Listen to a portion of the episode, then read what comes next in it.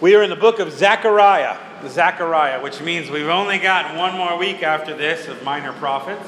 We thought this would never end, but we're getting there. We're almost there. And uh, so we're in the book of Zechariah. Let me read the first few verses to you. In the eighth month, in the second year of Darius, the word of the Lord came to the prophet Zechariah, the son of Berechiah, son of Iddo, saying, The Lord was very angry with your fathers.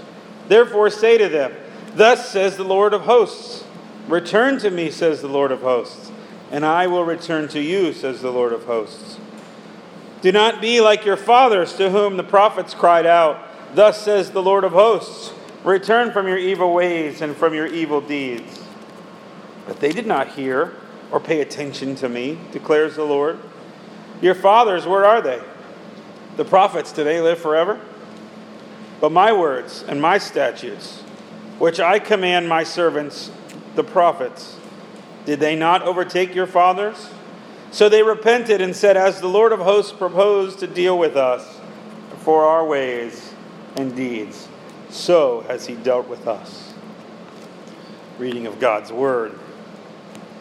We don't know very much about Zechariah. Uh, we have his father's names, but they don't mean a lot to us historically.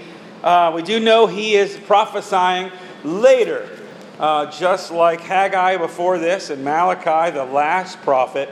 They come in at a little bit of a different t- time in history. We've been over this a bunch through this series, but Israel was divided. There was Israel in the north and Judah in the south. And Israel got taken off uh, by Babylon, and Judah got taken off by the Assyrians. And these prophets are writing in a time now when they're back, when the people are back, but they're trying to get on with their lives. They're trying to rebuild some things. Uh, you can go in the Old Testament and read a book like Ezra uh, and Nehemiah and Esther. All those, jo- all those books sort of happen right in here. So they come back in and they're trying to rebuild the walls of Jerusalem. They're trying to rebuild the temple, uh, but they're running into some problems. Namely, there's this group of people that have started to live there called the Samaritans, and they're people that are, are a mix of Babylonians and Jews. And they're really the power in that area at this time. And so, whatever Israel wants to do, they have to do it. They have to get permission from the Samaritans. And so, they started building the walls, they started building the temple, and then eventually Samarit, uh, the Samaritans said, No, you can't do that anymore. And so the work stopped. So all the work that Ezra and Nehemiah started getting fired up has slowed down. And now the prophets are coming in and trying to get Israel roused back up because we don't want to fall into the patterns that got us carried off into captivity in the first place. We really need to finish the work that God has started here. Uh, Zechariah overlaps with Haggai uh, by several months and then goes on and prophesies for a little while. From about 520 to about 518 BC is when Zechariah is prophesying. Zechariah is a longer prophetic book. He has a number of things that he writes about, and uh, he's, he's long for the minor prophets, I should say. He's not long compared to Isaiah, uh, Jeremiah, Daniel, but for the minor prophets, you know, we've had some minor prophets that are only one or two chapters. His book's a little bit longer. Um, and he's one of the prophets that, more than any of the other minor prophets, has visions. So he has these moments where God sort of shows him something and, and, and peers spiritually into some situation and then ends up interpreting that for the people. Uh, I thought the best way to try to understand Zechariah is to look at one of these visions. So you're following along in your Bible. Uh, turn to Zechariah chapter 2. Zechariah chapter 2. Fascinating, fascinating little vision that he has. We don't really know how these visions work, by the way. Um, they're not really described to us how they work, how this comes about. It sort of says that, that here, you're going to see in a second, the prophet lifts their eyes. Well, what does that mean? They kind of they're just sitting there and suddenly they look up and they see this kind of vision unfolding. Doesn't mean they're walking along in that circumstance and they see something happening that's in real life. We're not totally sure how this sort of vision works. We just know that God is giving vision to the prophets and gives them the ability to interpret them. Zechariah chapter 2. And I lifted my eyes and saw, and behold, a man with a measuring line in his hand. Then I said, Where are you going? He said to me, To measure Jerusalem to see what its width and its length. What is its length and its width? And behold, the angel who talked with me came forward. Another angel came forward to meet him and said to him, Run, say to that young man, Jerusalem shall be inhabited as villages without walls, because of the multitude of people and livestock in it. And I will be to her a wall of fire all around her, declares the Lord. And I will be the glory in her midst. So catch the vision, right? He looks up and he sees somebody who's using a measuring line. Now, this line may not make a lot of sense to us, but in those days they didn't have tape measures. So, what you would have is you'd have some kind of rope that would be marked at certain lengths so that you could measure things out. And then, based on those marks, you could make uh, all kinds of different shapes, uh, knowing the math of how things work. People were real creative with being able to build. And so he has some kind of a line. You can imagine a tape measure or a, a long line that he, he's trying to measure out the city. And it, the measure only goes so far, right? So this takes a little while. If you've ever had to measure something that's longer than your measuring stick is, you ever had this situation? So this man's got to measure out, okay, mark, and then move the line again and mark, and try to mark out where Jerusalem was and where the temple was. So Zechariah sees this man and says, What are you doing? He said, I'm trying to measure Jerusalem trying to see what its length and its width is, trying to get the dimensions of how this city used to look. Now, this city's been destroyed, remember. Okay, the city has been destroyed by the Babylonians. And so, they, and it's been a generation. So, a lot of the people don't remember it in its former glory. They don't know how big it was or what it used to look like. So, he's trying to measure out to figure out okay, well, what is this thing that we're trying to work on? Actually, a pretty faithful thing to do. Um, right? This is a person who believes we're going to rebuild this city. Or maybe he just thinks, well, what did it used to look like? Let's figure out what we lost here. Um, so he goes about his measuring, and Zechariah is kind of looking at that, and an angel comes to him. Again, we don't know, we don't quite know how these visions work, and I haven't had a lot of them to be able to share a personal experience with you. It's not how God often speaks to people, but it is here. The angel comes, says to him, Run and say to that man, Jerusalem's going to be inhabited as villages without walls. Well, what's the problem here? What, why is this man, what's this man getting wrong? Seems like he wants to measure, seems like he wants to rebuild. Um, so, what is the problem that this man has? Well, I don't know totally, but, but we can suppose that he's probably looking a lot to the past.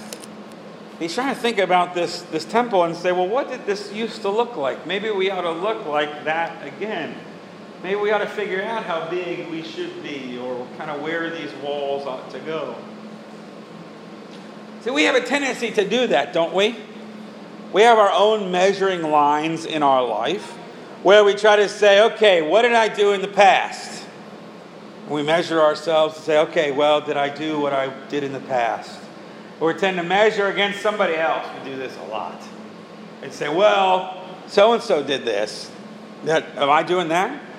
Now, how much money does that person make? Did I make that much money? Somebody's got that nice house. Do I have that nice house?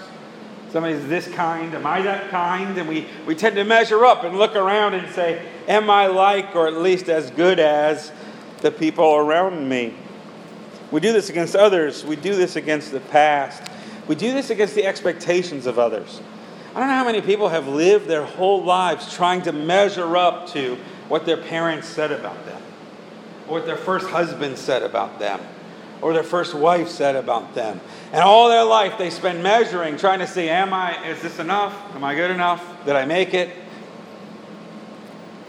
Now, look, there, there's, there's sometimes when measuring is good and important. We need sometimes to know how we're doing and where we are. We need sometimes some feedback to say, yeah, yeah, I need to get better in this. It's not measuring per se, it's measuring that gets us trapped or that gets our vision too small. That's the problem. This man's trying to measure to understand what the city used to be like. And he's trying to judge the city. Okay, this, this is what the city is going to be.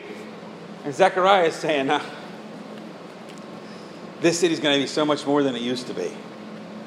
You are getting so limited by your past that you're measuring against, or by the things you're measuring against. You don't understand how much bigger the vision of God is for you because you're just stuck measuring against something else. So much bigger.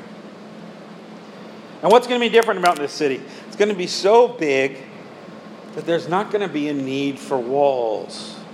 Not going to be a need for walls. This is huge in those days. You had to have walls. You had to fortify your city so that you could defend your city. And don't you think that's a really important thing to remember if you're Jerusalem and you've just been destroyed some years before, right? Your walls didn't hold up the first time. So we better defend ourselves. We better get our walls built. We better find out how to keep people out. Of course, we do that too, don't we?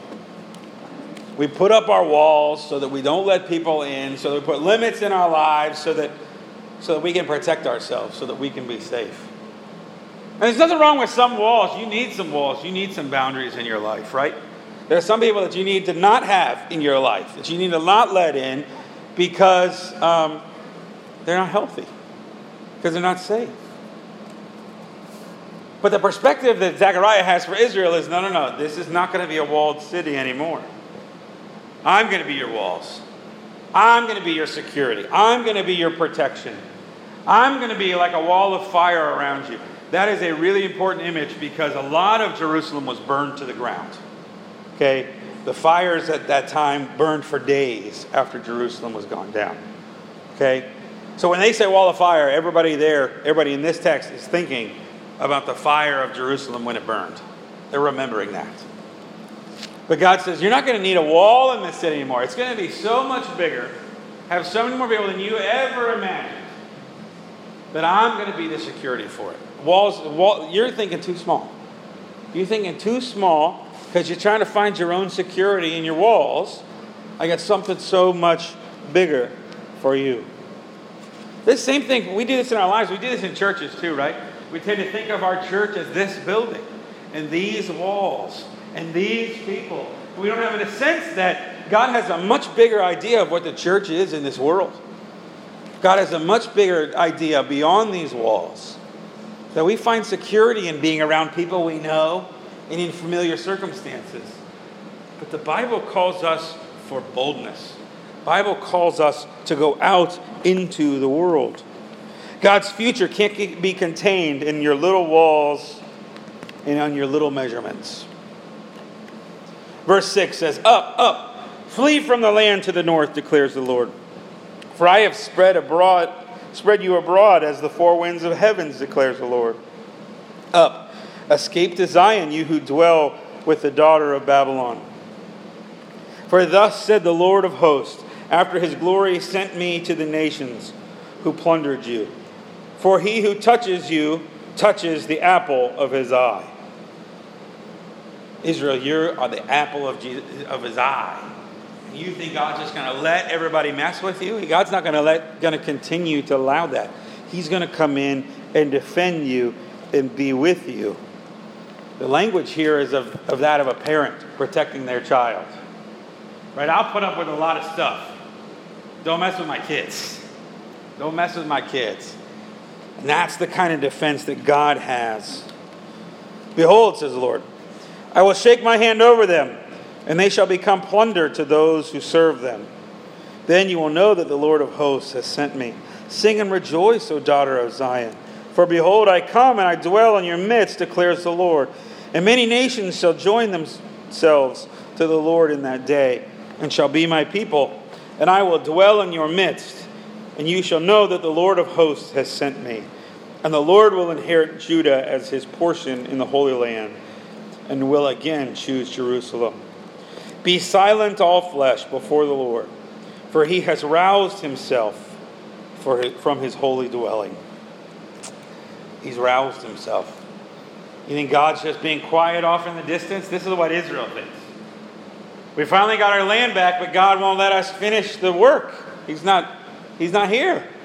His presence is not in the temple. We haven't rebuilt the temple. We don't have the protection of our walls. Where is our God? We're back, but we're not really back. No, no, no. Be silent, God says. For I'm awake and I'm coming and I'm going to deal with this.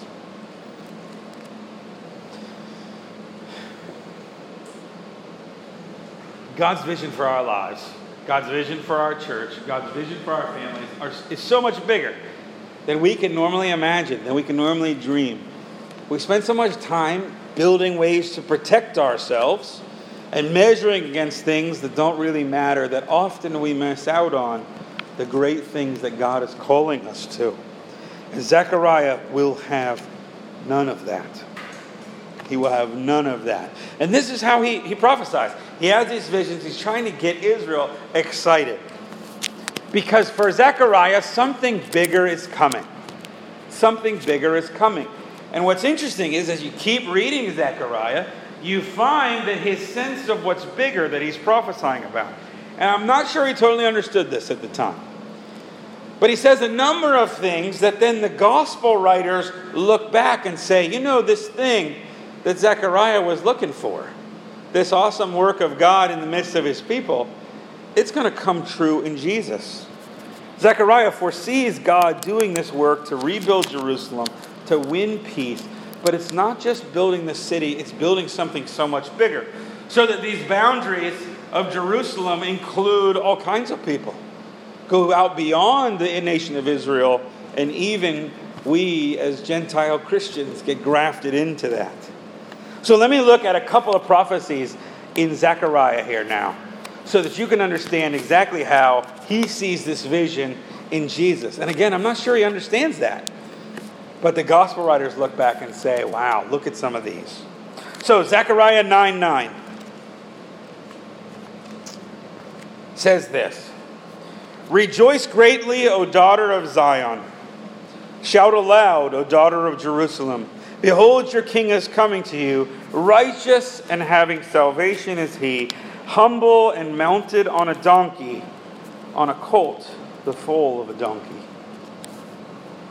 The king is coming, says Zechariah. The king's coming. He's going to come to Jerusalem, and everybody's going to get really excited, and he's going to be riding on a donkey. He's not going to be your typical ride in on a horse kind of king. This is some kind of a paradoxical king that rides in on a donkey. Now we remember then, don't we? When Jesus rode in on a donkey and the people yelled in the streets. In what city? Jerusalem. And this text is referred to. In John chapter 12, it reads The next day, the large crowd that had come to the feast heard that Jesus was coming to Jerusalem. So they took branches of palm trees went out to meet him, crying, Hosanna! Blessed is he who comes in the, Lord, in the name of the Lord, even the King of Israel. And Jesus found a young donkey and sat on it, just as it is written Fear not, daughter of Zion, behold, your king is coming, sitting on a donkey's colt. Zechariah has this vision that when God brings this peace, it's going to be a king riding into Jerusalem on a donkey and it happened that very same way with Jesus. There's another vision in Zechariah chapter 11. Zechariah is called by God to see himself as a shepherd in this vision. And he has a conversation with the other shepherds about wages. So, Zechariah 11, starting in verse 12. Then I said to them, If it seems good to you, give me wages, but if not, keep them. And they weighed out as my wages thirty pieces of silver. Then the Lord said to me, Throw it to the potter, the lordly price at which I was priced to them. So I took the thirty pieces of silver, threw them into the house of the Lord, to the potter. It's a very interesting text that's picked up later on by the gospel writers related to Judas.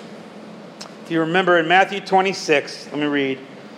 Then one of the twelve, whose name was Judas Iscariot, went to the chief priests and said, What will you give me if I deliver him over to you? And they paid him 30 pieces of silver. From that moment, he sought an opportunity to betray him. Judas, um, later on in chapter 27, changes his mind. He regrets his decision. And he comes in and tries to say, You know, I, I did this over an innocent man. And they said, Well, what is it to us? So Judas takes his money, his 30 pieces of silver, and he throws it in the temple, just the way Zechariah describes it. And then runs out and hangs himself for what he had done. And the priests are looking at this money and they think, This is blood money. We can't use this. And so they go out and they buy the field of a worker in the area, or in the temple, who was the potter. It's called the potter's field. And for, for, for from then on, until the gospel writers uh, were writing, uh, this field was the burial place for strangers in the community, and they called it the field of blood. Now think about how amazing that is. Zechariah has this prophecy, and here's Judas doing this exact thing. And he throws the money into the temple, and it's used to buy a potter's field. Zechariah chapter 12, verse 10, refers to the fact that the Messiah, this one who's coming that would save Israel, would be pierced. It says this And I will pour out on the house of David and the inhabitants of Jerusalem a spirit of grace and pleas for mercy, so that when they look on me, on whom they have pierced, uh, on whom they have pierced, they shall mourn for him, as one mourns for an only child, and weep bitterly only over him, as one weeps over a firstborn. This is not the only time in the Old Testament, but this is one of the times in the Old Testament where it talks about the Messiah being pierced. We know Jesus was pierced in two ways. He is pierced in his hands and in his feet on the cross, and he's also pierced in the side by the spear. In fact, Revelation will, uh, will pick up on this. Revelation 1 7, it says, Behold, he is coming with the clouds, and every eye will see him, even those who pierced him, and all tribes of the earth will wail on account of him. Even so, Amen. So, John, in writing the Revelations, looks back at this verse and looks back at Jesus being pierced and uh, connects them and says, Look, someday people are going to wail and are going to cry when Jesus returns, and they realize this one that was pierced on their behalf. Zechariah also prophesies in chapter 13. It says, Awake, O soul, against my shepherd, against the man who stands next to me, declares the Lord of hosts. Strike the shepherd, and the sheep will be scattered. I will turn my hand against the little ones. Jesus actually quotes this verse, refers to this verse in Matthew chapter 26. Notice these are all coming out of Matthew. Matthew is the, uh, the more Jewish of the gospel writers, and he tends to really pick up on this stuff. This is the night before Jesus, the night Jesus was betrayed. When they had sung a hymn, they went out to the Mount of Olives. Then Jesus said to them, You will all fall away because of me this night. For it is written, I will strike the shepherd, and the sheep of the flock will be scattered. But after I am raised up, I will go before you to Galilee. Peter answered him, Though they all fall away because of you, I will never fall away. Jesus said to him, Truly I say to you, this very night before the rooster crows, you will deny me three times. Peter said to him, Even if I must die with you, I will not deny you. And all the disciples said the same. Jesus quotes Zechariah and says, When the shepherd is struck, when I get struck down, you all are going to scatter. You're going to leave me, you're going to be gone, and I'm going to be by myself. Jesus has a sense that what he is doing is what Zechariah is prophesying will ultimately bring peace and security. Imagine these words. Now, think about this words written 520 years before the birth of Jesus. Okay? Words written 550 years before they would take place at the death of Jesus. And yet they come true. And the gospel writers look back and say, man, this plan that the prophets talked about was much bigger than just Israel getting security. There was something global going on when Jesus came. You can trust this book. 520 years ahead, it's prophesying this stuff. You can trust this book, and you can trust this Jesus who was pierced for you. Though you, you may have left him, you may have scattered, you may have betrayed him, you may have gone away from him. But I got news for you Jesus does not measure like you do. Jesus does not measure against all this other stuff. Jesus measures and he says, Yep, you fall way short. And then he measures his cross and he says, But I, I got that covered. See, we sell ourselves so short when we measure against other people. Okay? It really is like having a ruler that's not long enough to measure. We just, we can't even get a grasp of the great things God has for us. And, and maybe they're difficult. I'm not saying that they're going to be easy. I'm not saying they're always going to feel like blessings. I'm not saying that uh, God's not going to give us some stuff that's wrapped in work clothes, not going to give us some stuff that's wrapped in pain and sorrow, but that He brings out of those things lessons, that He develops in us a character, that He gives us the opportunity as we go through painful things to speak to other people in painful things. God has so much more beyond the little walls that we try to build our secure lives. God's story is way bigger than your measuring tape. I mean, look at how he was already telling it 520 years before the fact. He's got a sense of where you're going to be in 20 years, too. You can trust him. You can trust him and you can walk in boldness. And that's what Israel had to hear from Zechariah. And I hope that's what you hear from Zechariah today. There's so much more joy when you go for it for Jesus. Let's pray. Father God, I thank you for the words of Zechariah. May they challenge us, may they speak to us, we pray. Amen.